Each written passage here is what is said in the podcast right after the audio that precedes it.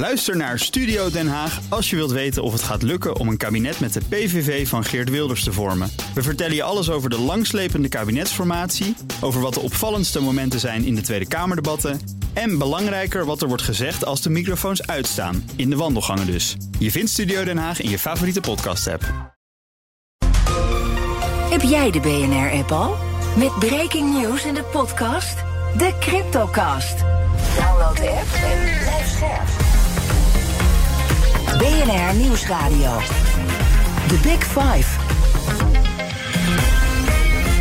Diana Matroos. Terwijl de stoelendans in politiek Den Haag volop gaande is, wil de kiezer richting de verkiezingen maar één ding weten. Hoe krijgen we alle vastgelopen dossiers in ons land in beweging? En wat is eigenlijk de diepere inhoud van de belangrijkste vraagstukken? In BNR's Big Five van de politieke vraagstukken ga ik daarom deze week in gesprek met vijf kopstukken. En elk van die kopstukken vertegenwoordigt een ander belangrijk vraagstuk, zodat we echt de diepte in kunnen gaan.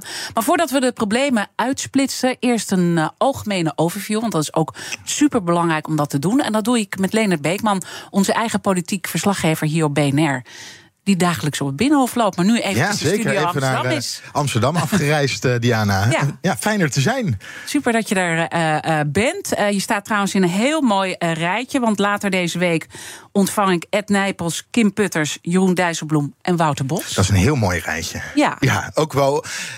ik ga gewoon eerlijk en kwetsbaar zijn op de radio. Ook wel een beetje intimiderend om in dat rijtje te staan. Dat zijn wel echt hele grote namen. Maar ik mag het dus aftrappen. Ja, ja. zeker. En uh, we hebben jou niet voor niets gekozen, want je moet altijd het totaal begrijpen mm -hmm. voordat je elk vraagstuk aan zich uh, kan begrijpen. Dus heel fijn dat we met jou uh, mogen beginnen. Um, ik ga straks natuurlijk een beetje over die stoelendans met jou praten, wat er nou allemaal ja. aan de hand is. We moeten ook een beetje terugblikken misschien nog. Maar voordat ik dat ga doen, twee belangrijke vragen. Het eerste is, stel je staat nu op een groot televisieverkiezingsdebat. En we weten van Omtzigt, die wil dat het echt de inhoud ingaat. Kijkt of het hem lukt. Maar wat is nou de vraag die jij aan de lijsttrekkers zou stellen? Hoe ga je het betalen? We kunnen allemaal mooie plannen maken. Er zijn hele grote problemen in de Nederlandse samenleving. En wat we de afgelopen jaren gezien hebben, is dat er eigenlijk voor veel problemen geen scherpe keuzes zijn gemaakt. En uh, ik verwijs dan ook even naar het jaarverslag van de Raad van State. Daarin zeiden ze: maak scherpe keuzes. Niet alles kan. En als je een keuze gemaakt hebt, voer het dan, en dat klinkt heel logisch, maar voer het uit met helder, simpele wetgeving. En de afgelopen jaren hebben we precies het tegenovergestelde gezien. We hebben gezien dat er geen keuzes gemaakt werden. En als er al een keuze gemaakt werd, was het een compromis met wetgeving dat door de Raad van State nogal Mm -hmm. nogal vaak teruggestuurd is. Oké, okay, interessant uh, om straks ook van ja. jou te horen wie dan het beste verhaal heeft als het gaat om over, over de betaalbaarheid. En dan gaan we ook over de belangrijkste thema's uh, praten. Maar het tweede wat ik nu van je zou willen weten, we zien in aanloop naar de verkiezingen een nieuwe politieke generatie uh, opstaan. Tegelijkertijd ook minder ervaren politiek leiders. Hoe merk je dat in jouw dagelijkse werk? Nou, er is wel een andere wind gaan waaien in uh, politiek Den Haag. We hebben nieuwe gezichten hebben we te maken. Dat is af en toe ook een beetje onwennig. We hebben bijvoorbeeld Timmermans nu bij GroenLinks Partij van de Arbeid rondlopen. Maar hij is nog niet in Den Haag aanwezig. Hij is nog niet, zoals sommige, sommige mensen dat noemen, in de kaasstop. Dus Timmermans, ja, ik heb hem één keer ontmoet toen hij voor het eerst met de achterban in gesprek ging in Den Haag. Maar verder heb ik Timmermans nog niet gezien. En ja, in tegenstelling tot bijvoorbeeld Dylan Jezielgus... Ja, die kom je toch nog wel eens tegen. Ja. En uh, nou ja, bij, bij het CDA bijvoorbeeld... Ja, een hele nieuwe frisse wind met een lijsttrekker... die voor veel mensen nog onbekend zal zijn, Henry Bontebal. Voor de BNR-luisteraar overigens niet. Want hij is een expert op het uh, gebied van uh, energie. Mm -hmm. Hij is uh, ook vaak bij ons op zender geweest. Uh, maar er hangt, uh, ondanks dat het een kleine partij dreigt te worden, merk je bij die CDA-fractie, ja, daar, er is een frisse wind gaan waaien. Mhm. Mm -hmm. En wat dat betreft, en het is niet alleen bij, bij, bij het CDA, maar ook hè, doordat de Partij van de Arbeid en GroenLinks samengaan, hangt, daar, hangt daar ook een andere sfeer. Hè, die fracties die gaan echt samen. Uh, we gaan natuurlijk afscheid nemen van een hoop mensen. Ja, ja het, is, uh, het is even anders. Ja, het is anders werk. Is het niet trouwens heel erg gek dat Timmermans nog niet goed bereikbaar is om jullie werk te kunnen doen? Want uiteindelijk moeten jullie voor ons ook die scherpe vragen stellen, zodat wij eigenlijk antwoord krijgen op die belangrijkste vragen. En hij, en hij loopt dan nog niet rond. Nee, we hadden hem ook eigenlijk nadat hij gepresenteerd werd in de achterban hebben we hem niet gezien. En ook toen het verkiezingsprogramma kwam, konden we hem niet spreken. En er was, volgens mij is één vandaag Mm die, want hij was in het land. En vandaag heeft hem wel gesproken, maar wij BNR konden dat niet. En dat, was, dat vond ik wel jammer, ja. Ik dacht, oh, lijkt me ook wel zorgelijk dat je dat soort mensen kan spreken, toch? Ja, nou ja. Uh, voor, voor mij was dat op dat moment niet mogelijk. Mm -hmm. nogmaals, een collega kon het, kon het wel doen. Maar ja, het is dan toch prettig om dan de lijsttrekker direct wel even bij de microfoon te hebben. En nou heeft hij uh, gisteren een lezing gegeven. Daar hebben we weer een hoop gehoord over zijn visie. Hè, waar hij met Nederland naartoe wil. Maar Timmermans wil ik graag een keertje weer uh, voor de microfoon hebben. Dat kan ik je wel vertellen. ja. ja, dit is dus hoe jouw werk veranderd is eigenlijk. De, de, nou ja, eigenlijk ligt het hele speelveld uh, open. En dat merk je ook in jouw werk. Merk je dat de partijen het zelf ook best wel een beetje spannend vinden? Dat, hè, bedoel, ze, ze hebben al hun pijlen altijd gericht op Rutte. Nu is Rutte weg, de gezamenlijke vijand. En moet je toch opnieuw je positioneren. Nou, wat ik vooral gemerkt heb, is dat de partijen het heel spannend vonden uh, om ja, te wachten tot de vraag beantwoord werd: wat gaat Pieter Omzicht doen? Omdat we natuurlijk ook uit peilingen weten dat als Pieter Omzicht met een partij zou komen, en dat heeft hij gedaan, dat hij het potentieel heeft om bij alle partijen, van links tot rechts, van conservatief tot progressief, kiezers vandaan te halen. Mhm. En dat zien we nu ook terugkomen in, uh, in de peilingen. En politieke partijen, dus nogmaals van links tot rechts, ja, zaten toch echt af te wachten. Wat gaat Omzicht nou doen? En wat gaat dat uiteindelijk voor ons betekenen? Ja. Ja, en dat, was, uh, dat is een vraag die nu ja, niet meer boven de markt hangt. Maar ja, het is nog wachten op het verkiezingsprogramma van Omzicht. Het is ook kijken in hoeverre hij het debat hè, en ook de verkiezingsthema's kan blijven domineren. Want hij doet dat op dit moment. Hè, bestaanszekerheid.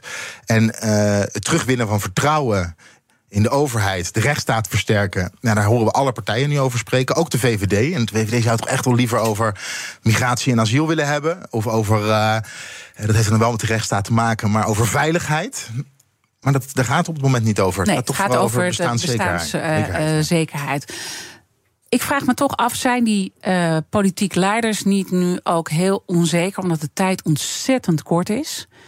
En ze willen ook breken met het verleden. Dat hebben ze uh, continu gewild. Maar is dat mogelijk om die breuk ook te realiseren? Gaan we echt een radicale koerswijziging zien vanaf het tijdperk Rutte? We hebben natuurlijk bij de vorige verkiezingen hebben we een belofte ook vanuit D66 uh, eh, gehoord. We gaan een nieuw elan, nieuwe bestuurscultuur gaan we realiseren. Dat is niet gelukt. Is eigenlijk ook niet zo gek als je met dezelfde partijen verder gaat. En voor een deel ook met dezelfde bewindspersonen als het kabinet uh, daarvoor, hè, de Rutte 3. Mm -hmm. Hebben ze de bewindspersonen wel allemaal van de departementen afgehaald en ergens anders neergezet. Achteraf ook de vraag of dat een goede keuze is geweest. Maar nu gaan we echt zien dat we nemen afscheid van Rutte, we nemen afscheid van Hoekstra, we nemen afscheid van Kaag. Dan ga je automatisch, denk ik, een andere politieke wind krijgen. Nou vind ik het wel vrij frappant dat je ook ministers bijvoorbeeld Dylan Jezielgus of uh, um, uh, onze klimaatdrammer, zoals hij zichzelf noemde, ja, Jette. Jette. Uh, zij hebben natuurlijk verantwoordelijkheid genomen in Rutte 4 en zeggen nu: ja, wij, gaan, wij zijn een nieuwe generatie en wij gaan het allemaal anders doen. Nou, en als we dan naar de VVD kijken en naar de lijsttrekker, ja, de lijsttrekker heeft op asiel en migratie acht maanden lang gesproken om tot een oplossing te komen. En uiteindelijk is het kabinet erop geklapt om nu de verkiezingen in te gaan met het verhaal: ik ga het probleem voor u oplossen. Dan vraag ik me af, maar wat heeft u dan de afgelopen acht maanden gedaan? Bij de VVD zullen ze dan zeggen: ja, met die andere partijen konden we geen afspraken maken. Mhm. zij, wilden, zij wilden simpelweg niet met ons meegaan. Uh, maar je had wel de sleutel in handen. Je kon de puzzel leggen. En het is niet gebeurd. En op het moment dat je dan weer over migratie wil gaan praten, ja, dan zou je het echt met hele andere partijen moeten gaan doen. Mhm. Want met de vorige partijen kan je er in ieder geval niet uitkomen. Dus als nee, de VVD. Maar het is niet eens een thema eigenlijk. Dat is best misschien wel. Ja, het is nu nog geen thema. Wat denk je? Gaat het heel snel uh, draaien? Ja, ik, ik vind het moeilijk om, uh, om daar voorspellingen over te doen. Want op dit moment hebben we het heel erg over bestaanszekerheid. En ik heb een vermoeden dat we het over bestaanszekerheid uh, zullen blijven hebben. Zolang er niet iets gebeurt in de samenleving waardoor we het ineens over iets anders gaan hebben. Dus mochten er ineens heel veel mensen naar Nederland toe komen en er komt weer een crisis bij Ter Apel, dan zou het zomaar een groot verkiezingsthema kunnen worden. Maar op dit moment is dat het even niet. Maar dat is eigenlijk toch wel erg. Want dat wil zeggen dat het nog steeds heel erg ad hoc is. Terwijl we hebben continu gehoord, we hebben visie nodig voor Nederland. En nu schets jij eigenlijk dat uh, ja, het is toch wel een beetje op de relletjes uh, uiteindelijk sturen. Ja, dan wil ik bestaanszekerheid geen rel noemen. Nee, bestaanszekerheid treft nee. heel veel belangrijke thema's waar politiek Den Haag nu voor staat. De, het is, gaat niet alleen over hoe zorg je ervoor dat mensen niet uh, door het ijs zakken. Hè, dat mensen rond kunnen komen van het salaris uh, hè, of van de uitkering uh, die ze krijgen. Het raakt ook het fiscaal stelsel. Mm -hmm. En hoe gaan we het inrichten? Hoe zorgen we dat we van de toeslagen afkomen? Kunnen we kinderopvang gratis maken? Maar het raakt ook de woningbouw. En hoe zorgen we ervoor dat iedereen een betaalbare woning krijgt? En dat er woningen voor iedereen zijn. Wat dat betreft raakt het automatisch ook migratie en asiel. Want sterk verbonden met de, het vraagstuk over, uh, over wonen. Wonen raakt stikstof weer. Nou, en zo kunnen we eigenlijk wel doorgaan. En ook met de energietransitie. Hè? Energietransitie. We energiearmoede gezien. Dus wat dat is, is ook een duidelijke link. Precies, en dat zegt Timmermans ook. Timmermans zegt, ja, we moeten niet vergeten... iedereen moet mee kunnen. Hè? We moeten ervoor zorgen dat die energietransitie... dat het niet alleen dat we naar een frame toe gaan... Mm -hmm. waarin het belangrijk gevonden wordt voor mensen met geld... en dat iedereen die dat geld niet heeft om de zonnepanelen op zijn dak te zetten, een elektrische auto te kopen en een warmtepomp in zijn huis te installeren, dat zij zich niet zouden bekommeren om het, uh, om het klimaat en het milieu. De, en dat, is de, dat heeft hij denk ik gelijk in. Dat, dat is ook wel degelijk. Maken mm. zij zich er ook zorgen over. Alleen je moet ze wel, zoals het dan heel mooi nu in Den Haag uh, heet, je moet ze erin meenemen. Ze moeten het kunnen meemaken. De Big Five. Diana Matroos. Mijn gast vandaag in BNR's Big Five van de politieke vraagstukken is onze eigen politiek verslaggever Leendert Beekman. En ik geef met jou echt een uh, totaal overview wat er allemaal gaande is. En dan in de rest van de week ga ik op de vraagstukken apart inzoomen. Het is wel historisch waar we nu staan, denk ik. Of kwam dit vaker voor dat we naar een Prinsjesdag gingen met een demissionair kabinet oh, en zo'n grote politieke ja. koerswijziging. Heb je het uitgezocht? Nee. ja, dat is wel heel. Uh, dat zou ik nog even uitzoeken. Ja. Uh, maar ik denk wel dat we voor historische verkiezingen staan. Hè. Na, je kan het vergelijken, maar er is natuurlijk geen, en dat wil ik heel heel, heel echt benadrukken hier op zender. Er is geen politieke moord geweest, maar je kan het vergelijken met 2002. Waarin ook het politieke landschap fundamenteel veranderde. En dan hebben we het over Fortuin, LPF, maar ook de Partij van de Arbeid uh, met, een koerswis, met een koerswijziging. Hè, eigenlijk mm -hmm. uh, Melkert, waar ze afscheid van moesten nemen. Uh, de VVD had het moeilijk in, in de verkiezingen hè, met, met Dijkstal. en dat zou nu ook zomaar eens kunnen gaan gebeuren. We hebben allemaal nieuwe lijsttrekkers. We hebben wel een beeld van hoe iemand het zou kunnen gaan doen. Er wordt gepeild op dit moment, maar we staan aan het begin van de campagne. En nu denken we allemaal, Caroline van der Plas gaat het goed doen... Met, aan haar rechter of linkerhand. Uh, het ligt er aan wie het vraagt. Mhm. Maar uh, Mona Keizer, Pieter Omtzigt zal het goed gaan doen. Uh, Timmermans, met al zijn ervaring, zal het goed gaan doen. Maar het is maar de vraag in een campagne of iedereen overeind blijft. En ik hou niet zo van voorspellen, maar deze voorspelling wil ik wel doen. Er zou ook iemand tegenvallen zometeen. ja, en bij wie moet je denken dan? Nou, ik moet dan toch een beetje aan Caroline van der Plas denken. Caroline van der Plas uh, doet heel veel op uh, gezond verstand, zoals ze het zelf zegt, hè, en, en op intuïtie. En dat kan haar nog wel eens opbreken. Omdat ze bijvoorbeeld vorige week toch zichzelf tegenspreekt. Om eerst een premierskandidaat te presenteren, ook de nummer twee. Maar we werden toch echt wel naar het partijbureau als pers gehaald om de nieuwe premierskandidaat te ontmoeten. Om dan een week later in, uh, bij Humberto te zeggen: ja, maar dat heeft de media ervan gemaakt. Kunnen ze, neem ik ze niet kwalijk, maar heeft de media ervan gemaakt. Klein foutje.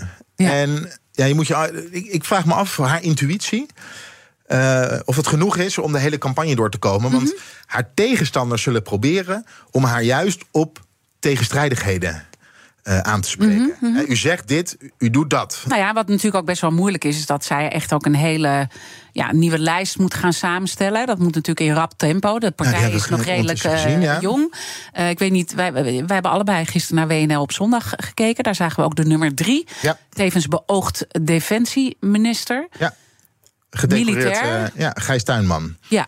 Gedecoreerd uh, militair. Hè? De hoogste onderscheiding heeft hij gekregen, de Willemsorde. Wel Ja. iemand waar je hè, tegenop kan kijken. Hij weet, hij promoveert op dit moment ook. Hij weet echt eh, veel van het militair. eh, Eigenlijk van ja, defensie af hè, en hoe de krijgsmacht werkt. Ik heb even met hem staan praten toen hij gepresenteerd werd. Je bent snel de draad kwijt. De man weet, heeft verstand van zaken. Maar heeft nog geen mediatraining gehad. Dat kan heel fijn zijn, hè, want we vragen eigenlijk om authentieke politici. Maar je moet ook wel het verhaal kunnen vertellen. Ja. En we zagen gisteren bij WNL op zondag dat hij veel zei, maar dat het nog alle kanten op ging. Ja, nou ja, En- en ook wel, eh, ik bedoel, hij was heel erg over zijn Amerika-tijd aan het vertellen. Hij maakte, nou ja, ik weet niet of hij nerveus was, maar hij maakte in, in, in zijn communicatie wat nerveuze indruk. Maar dat mag ook, hè? Ik denk het niet. Ik heb ook even met hem praten. Ik denk vooral dat het een heel enthousiast iemand is. Ja. En zijn gedachten gaan alle kanten op. Eh, Ja, maar En- zijn gedachte was toch wel ook echt het Amerika-beeld. Dat we veel meer moeten zien dat hier getraind wordt. En dat de tanks als het ware rondrijden. Toen, ja, oefeningen bij Arnhem. dacht, past dat ja. nou bij Nederland? Ja, ik weet niet of het de vraag voor mij is of dat bij Nee. Nederland past. Dat is dus, eh, hè, zo, zoals ze dat dan mooi zeggen als dooddoener, dat is aan de kiezer. Ja. Of ze dat willen. Maar hij is beoogd, volgens Caroline van der Plas. In ieder geval, eh, zolang ze daar niet op terugkomt, is, ze beoogd minister, is die beoogd minister van Defensie. Eh, dus ja, dan, eh, dan zijn het serieuze plannen. Ja. Ja. Hoe, hoe, wat bepaalt nu dan eigenlijk het succes in de campagne? hè? Want je ziet natuurlijk al die nieuwe gezichten naar voren komen. Je zegt, sommige mensen kunnen toch uiteindelijk ook tegenvallen. Wat bepaalt nou het succes? Pieter Omzicht heeft vorige week in Nieuwsport gezegd, bij een lezing, en dat werd gelijk, werd dat eh, een one-liner. Hij zegt, we moeten niet in one-liners moeten we gaan praten, we moeten, het, eh, we moeten het over de inhoud gaan hebben. En persoonlijk ben ik dat volstrekt met hem eens. We moeten het over inhoud hebben, we moeten het over de verkiezingsprogramma's hebben, we moeten het over de belangrijke vraag hebben. Welke, welke problemen spelen er in Nederland? Hoe gaan we dat met elkaar oplossen? En dan tot slot, waar ik het net al eh, over had, hoe gaan we het met elkaar betalen? Ja, want dat zou jouw belangrijkste vaak- vraag zijn. Nou, omdat het vaak een hele moeilijke vraag is. Maar daar komen we zo meteen nog even op terug. Maar de poppetjes doen er wel degelijk toe. Ondanks dat je het graag over de inhoud wil hebben, ga je toch uiteindelijk naar de stembus en je stemt op iemand die je kent. Je zet geen. Je, kleurt niet het vakje rood bij een persoon waarbij je geen idee hebt wie het is. Dus dat zegt automatisch iets over dat je, eh, dat je ook op de persoon een stem uitbrengt. En we willen graag dat het geen premiersverkiezingen zijn. Maar zoals eh, eh, in op één ook al gezegd werd, afgelopen vrijdag door Dijkhoff. Ja, je vraagt je wel af wie neemt zo meteen de telefoon op als Biden belt. Hè? En dat zijn vragen die ook spelen bij de kiezer. Dus je moet een afweging maken tussen ja, wie is de persoon Ja. En de inhoud. En dan toch dat media genieke speelt een rol. Terwijl ik ook begrijp wat Omtzigt zegt. Laten we het meer over de diepere inhoud hebben. Daarom is, eh, vind ik dit programma ook zo fijn, de Big Five. Dat je Ja. de diepte eh, in kan. Maar is dat ook iets wat, wat, ehm, wat moeilijk gaat worden voor Omtzigt? Om dan heel Nederland mee te krijgen? Nou, omzicht in de beeldvorming nu. Ik denk dat, het, dat veel mensen omzicht kennen vanwege het toeslagenschandaal. En natuurlijk de notitie ehm functie elders.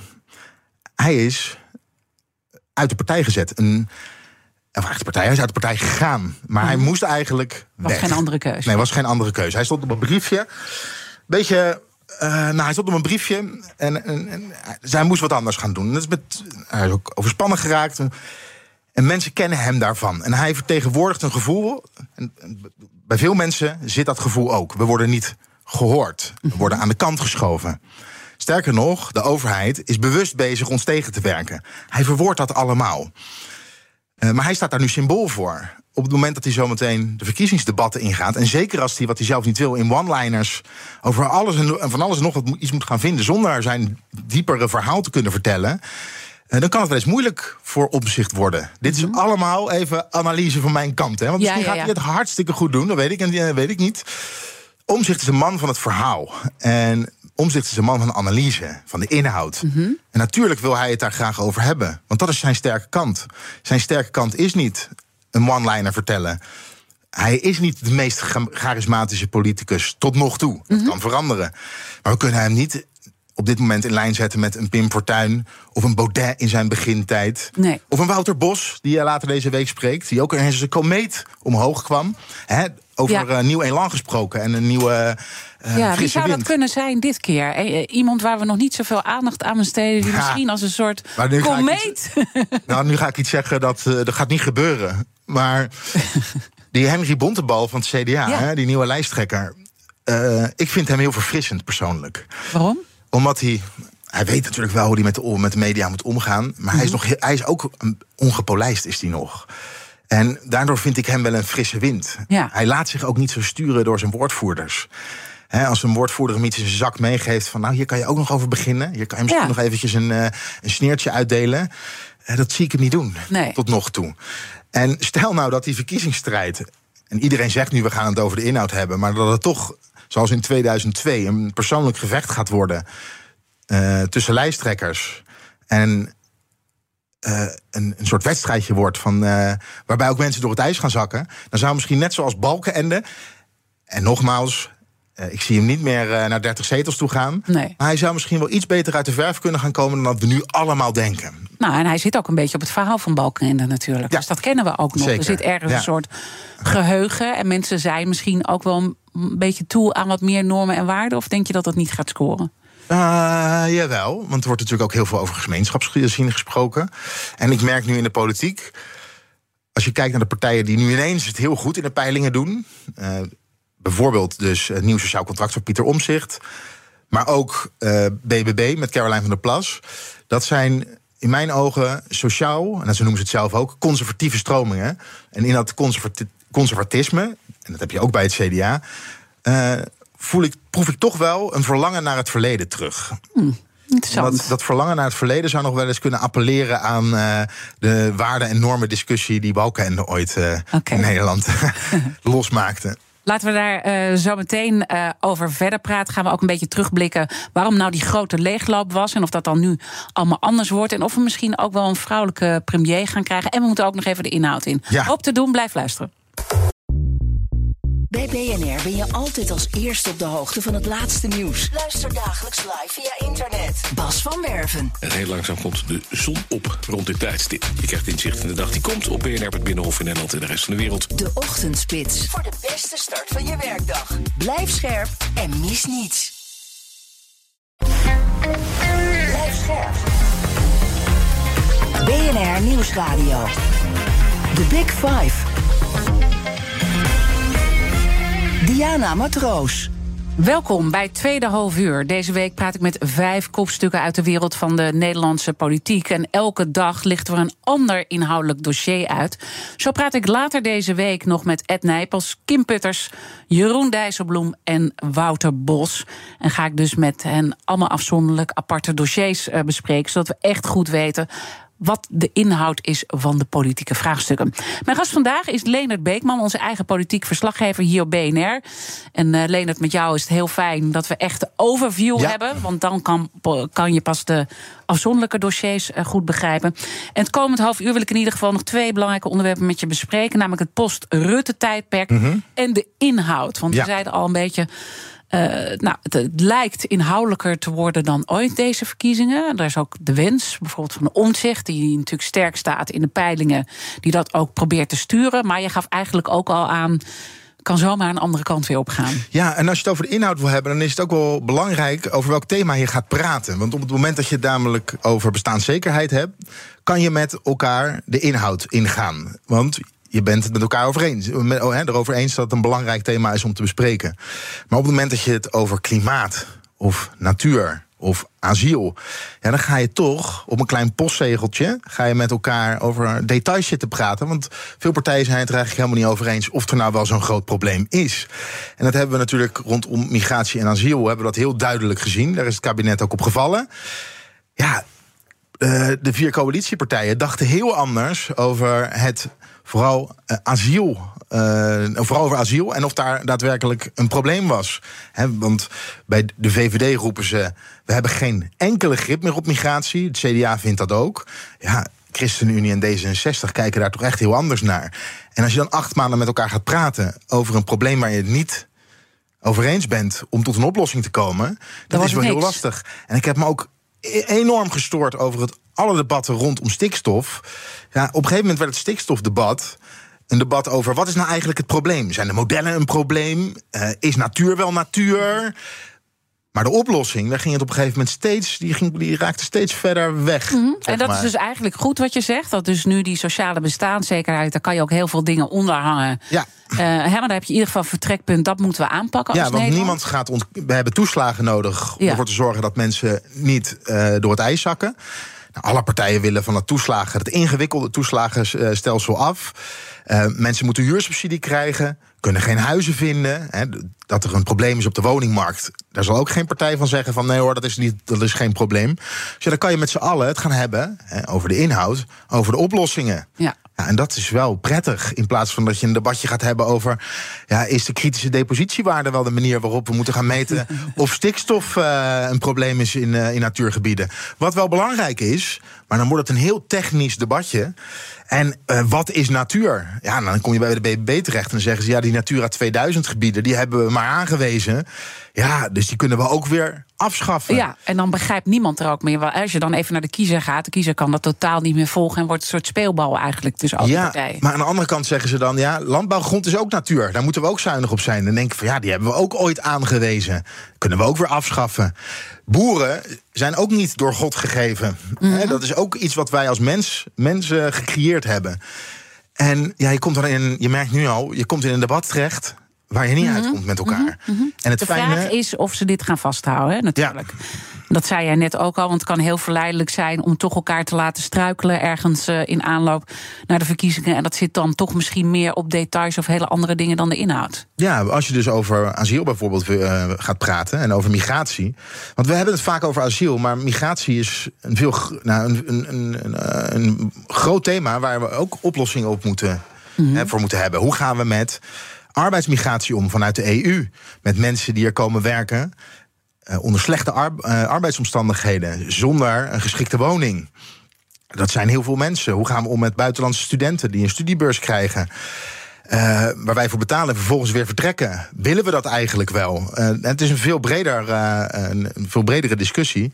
Maar als het zich helemaal toespitst op asiel, ja, dan krijgen we lelijke debatten, Ja, dan kom je ook Ja. weer in die polarisatie eh, misschien terecht Ja. met elkaar. Ja, Ja, waar iedereen juist ook een beetje uit wil. Welke kiezer heeft er nou, als het om de inhoud gaat, het meeste te verliezen? nou, best wel veel kiezers hebben best wat te verliezen. Want ja, er zullen kiezers eh, zijn die zich heel druk maken over klimaat en natuur. Ja. Nou, zij hebben een hoop te verliezen. Hè. Ze zullen Dat naar was bepaalde eigenlijk het belangrijkste kijken. thema steeds. Nou ja, natuur wel natuurlijk. Hè? Want Ja. als het kabinet niet gevallen was op asiel, dan denk ik dat het een week later was gevallen op, eh, op de stikstofwet van eh, Christiane van der Wal. En want we moeten dat goed uit elkaar halen. Klimaat is niet eh, natuur. En vaak wordt dat verwisseld met elkaar. Hè. De mensen denken dat stikstof ook met klimaat te maken heeft, maar het heeft vooral met natuur, natuurherstel te maken. En of de natuur herstelt op het moment dat je de stikstofuitstoot terugbrengt. Eh, maar, maar zij zullen zich zorgen maken. Ze zullen in, prog- in verkiezingsprogramma's bijvoorbeeld van eh BBB, maar ook het CDA, ook bij de VVD lezen. Dat zij zullen daarin lezen. Het probleem wordt weer op de lange baan geschoven. Hè. 2030 wordt losgelaten. Eh, zelfs de stikstofwet moet van tafel af. Maar mensen met een, eh, met een dikke portemonnee zullen. eh, en ook het, het bedrijfsleven, Ja, ondernemers hier op onze zender zullen, natuurlijk. ja, zullen ook naar de programma's van de linkse partijen kijken en denken: oh jee, wat gaat daar eigenlijk gebeuren? Hè? Ehm, eh, box 2, box 3, het moet zwaarder belast gaan worden. Grote bedrijven moeten in ieder geval geen subsidies meer krijgen. Want het klimaatbeleid van Rob Jetten bestaat gewoon ook voor een groot deel uit subsidies, hè, zodat grote bedrijven kunnen verduurzamen. En ze zullen toch met angst en beven kijken van wat gaat de politiek zo doen? Waar gaan we naartoe? Ja. Ja, dus er zijn wel een hoop kiezers die wel wat te verliezen hebben bij de verkiezingen. En dan kom je ook eh, vanzelf bij die betaalbaarheid uit. En we begonnen het gesprek, wat zou nou de vraag zijn die jij zou stellen? En dat gaat dan toch over, hoe gaan we het allemaal betalen? Hoeveel loze beloftes worden er nu gedaan... als je nu kijkt naar de inhoudelijke punten waarmee ze komen? Het moet ergens vandaan komen. Ja, het moet ergens vandaan komen. Ik probeer, als BNR-politiek verslaggever ga je toch automatisch direct naar de financiële paragraaf. Ja, En dan ga je kijken van, nou ja, er, er staan voorstellen in. Hè, bijvoorbeeld bij het CDA en staat er... ehm, we willen eh, het minimumloon verhogen. En we willen Uh, dat willen we doen door uh, vermogen extra te, be te, belasten. Ja, dat zeg ik goed. Maar dan vraag ik me af. Nee, erfenschenkbelasting. Dat moet, uh, moet extra belast worden. Dus mm -hmm. Erfenschenkbelasting. Maar daar kan je. En ik begrijp ook weg van de grootverdieners. Ja, maar daar kan, je, daar kan je niet alles van betalen. Ik wil echt in een. En dat heeft Partij van de Arbeid GroenLinks. We moeten de, uiteindelijk de doorrekeningen moeten we zien. BBB laat bijvoorbeeld het programma niet doorbe, doorberekenen. Maar dat doet PVV ook niet. Dat is niet iets waar zij exclusief in zijn. Maar de meeste partijen laten het wel. Mm -hmm. Het programma doorrekenen, moeten de doorrekeningen nog zien. Maar bij Partij van de Arbeid GroenLinks, ja, daar staan heel veel maatregelen uh, om aan te geven hoe zij hun plannen willen gaan betalen. En dat miljonairsbelasting, extra schijf uh, in box 1 hè, voor de inkomensbelasting, uh, grote bedrijven, vervuilers extra gaan belasten. Nou, tal van maatregelen waarin je in ieder geval kan zien, er staan nog geen getallen bij, maar waar ze het geld vandaan willen gaan halen. En we moeten die doorrekeningen nog gaan zien. Maar dat vind ik wel een belangrijke vraag. Want je kan veel beloven. Mm -hmm. Maar je moet je beloftes moet je natuurlijk wel na uh, uh, na kunnen komen. En daarvoor moet je ook weten hoe je ze wil gaan betalen. En dat zullen we zo meteen bij Prinsjesdag ook zien. Uh, bijvoorbeeld de accijns op benzine. dat, die is verlaagd. Die verlaging gaat er vanaf per 1 januari. PVV, VVD zullen zeggen, Forum voor Democratie. We moeten daar iets, we moeten iets gaan doen om ervoor te zorgen dat dat niet gaat gebeuren. Maar daar heeft het kabinet al van gezegd: ja, prima dat u dat wil, maar dan moet u wel met dekking komen. En dan ben ik heel benieuwd waar ze dan mee gaan komen. Want ergens moet het pijn gaan doen. Ja. Op het moment dat je het minimumloon, om even naar de verkiezingsprogramma's toe ja. te gaan, het minimumloon wil gaan verhogen en je laat de AOW meestijgen. Uh, en ook uh, de uitkeringen meestijgen, ja, dan gaat dat de schatkist raken. En dan zou je ook met dekking zou je moeten komen. En dat ontbreekt toch wel in heel, veel, uh, in heel veel verhalen tot nog toe. En daar ben ik persoonlijk heel benieuwd naar. Ja. Want dat gaat namelijk ja, op het bedrijfsleven gaat dat en wel dat, impact en hebben. dat zal natuurlijk geen lekkere positie zijn voor de VVD. Nee, maar de, bij de VVD zullen ze weer eerder kijken naar bezuinigingen. Maar ook dat moeten we nog horen. He, want het is in de verkiezingstijd ook niet populair om te zeggen... we gaan eventjes flink snijden in, uh, in alle zorgkosten. Nee. Want ja, er zijn toch veel mensen afhankelijk van. He, de, de eigen bijdrage willen veel willen partijen afschaffen. Ja, dat kost allemaal geld.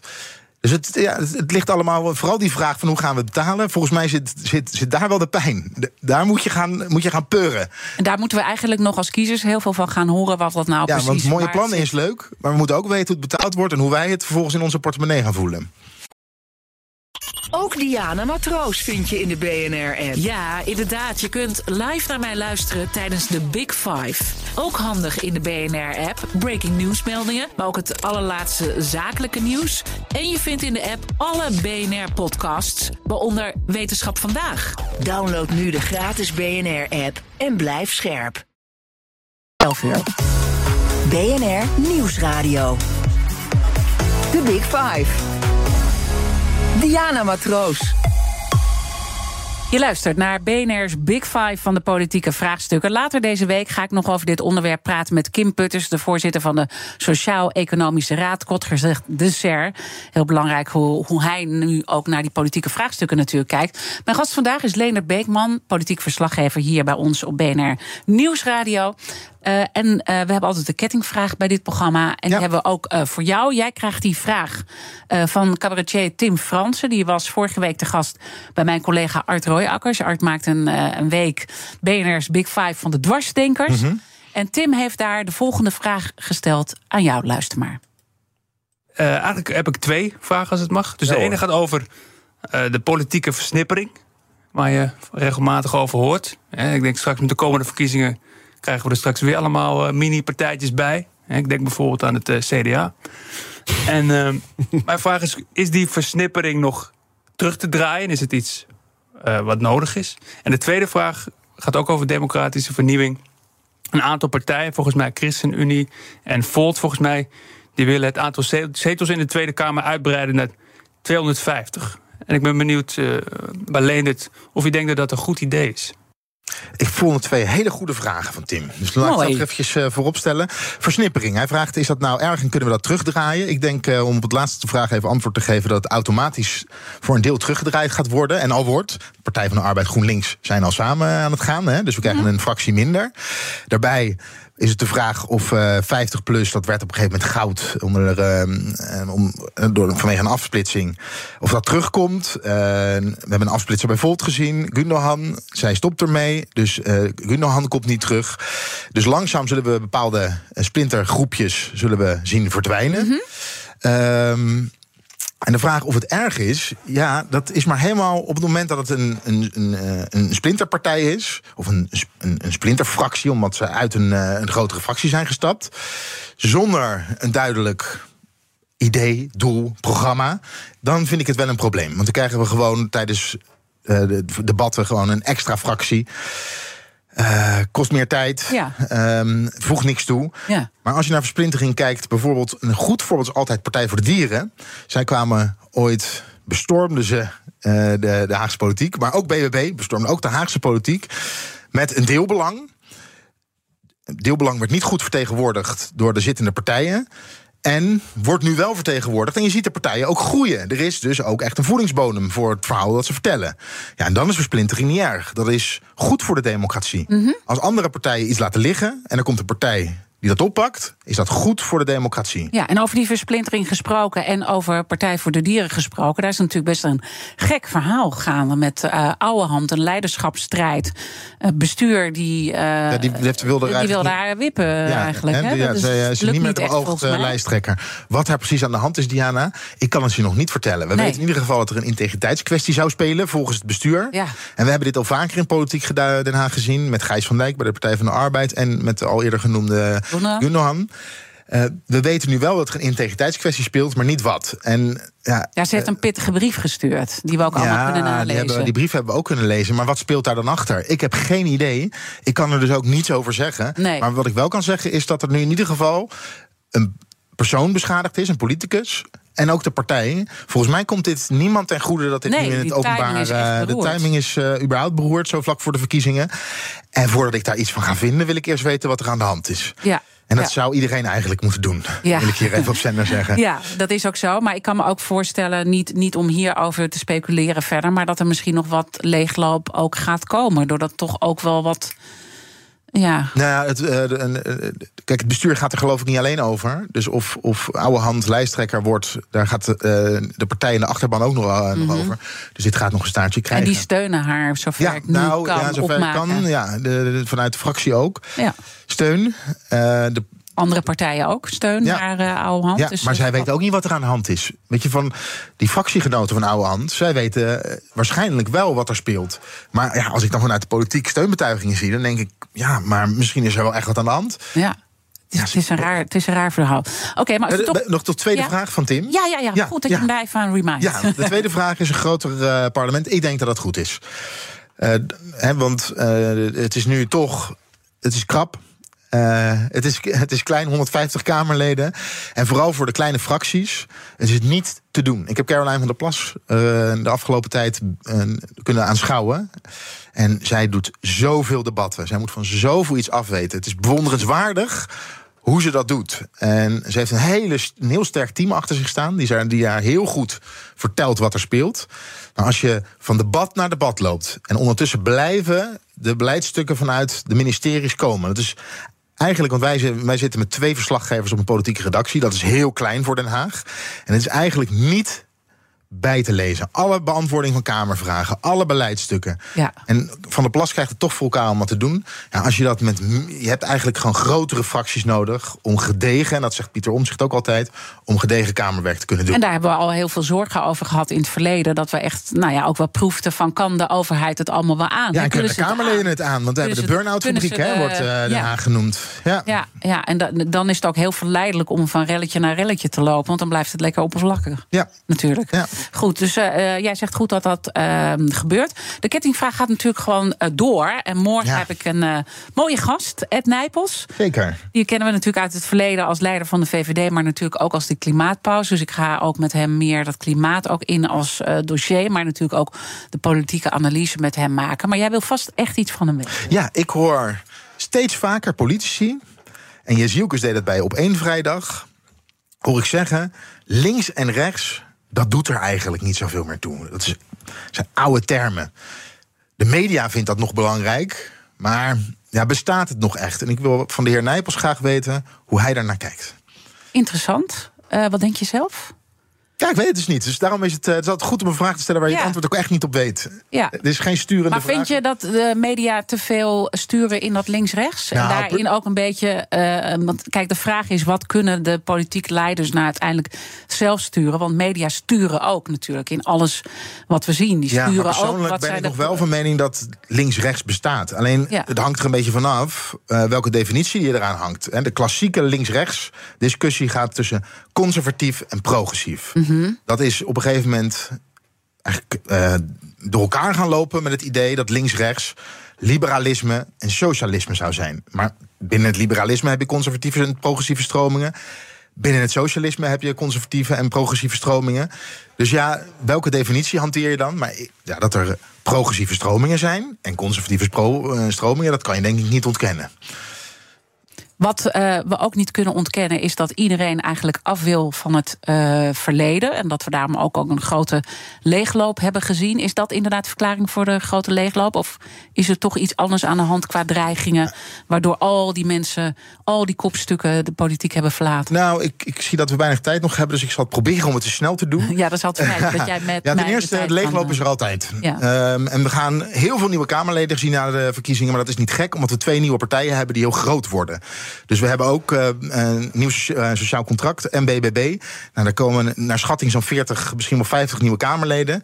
En doorgaans wisselt de helft van de Kamer door. Maar je hebt er nu al een derde, is sowieso al nieuw. Voor een groot deel nieuw. Uh, of het erg is, een beetje collectief geheugen in de Tweede Kamer is denk ik goed. Ervaring in de Kamer is goed. Er zijn politici die vertrekken om twee redenen. De ene is omdat het politieke spel te hard wordt. En ze eigenlijk denken van, nou, in deze. Uh, en met, met dit klimaat wil ik, wil ik niet verder gaan. De tweede is de. Uh, bestuurs- en vertrouwenscrisis, waar we het eigenlijk bijna niet over gehad hebben, maar wat nu wel ook een belangrijk thema gaat zijn. En daarvan zeg ik wel, en ook naar de lijsttrekkers, op het moment dat je de vertrouwen in de politiek wil herstellen, en het is laag. We hebben bij Trouw in uh, samenwerking ja. met INO Research afgelopen weekend gezien dat ik geloof in uh, de Kamer nog 30% en in het kabinet uh, 25%. Het vertrouwen is laag. Heeft natuurlijk te maken met het toeslagenschandaal. Maar als je maar constant blijft zeggen. Het vertrouwen is laag. We hebben geen vertrouwen meer in de politiek. De politiek heeft geen vertrouwen in de burgers. En je blijft maar zeggen wantrouwen, geen vertrouwen. Dan voed je dat ook constant. En ondanks dat er een probleem is, uh, zou het goed zijn om met dat positievere termen het vertrouwen proberen te herstellen. En hoe en, en dat spreek moet, je dat dan aan- media aan? Ook? Hoe bedoel, als je, daar, als je dat verhaal wil gaan vertellen, dat wat Nou, je zegt uh, het, het zit veel te veel op het negatieve, ver- vertrouwen, wantrouwen. En Ja, er is natuurlijk structureel, er is echt iets mis. iets in doen. Er is ook echt iets misgegaan. Ja, En we tuurlijk. moeten ook even kijken hoe gaat de, de overheid met onze informatie om. Hoe informeren ze ons? En uh, dus ook de media, maar ook de burger.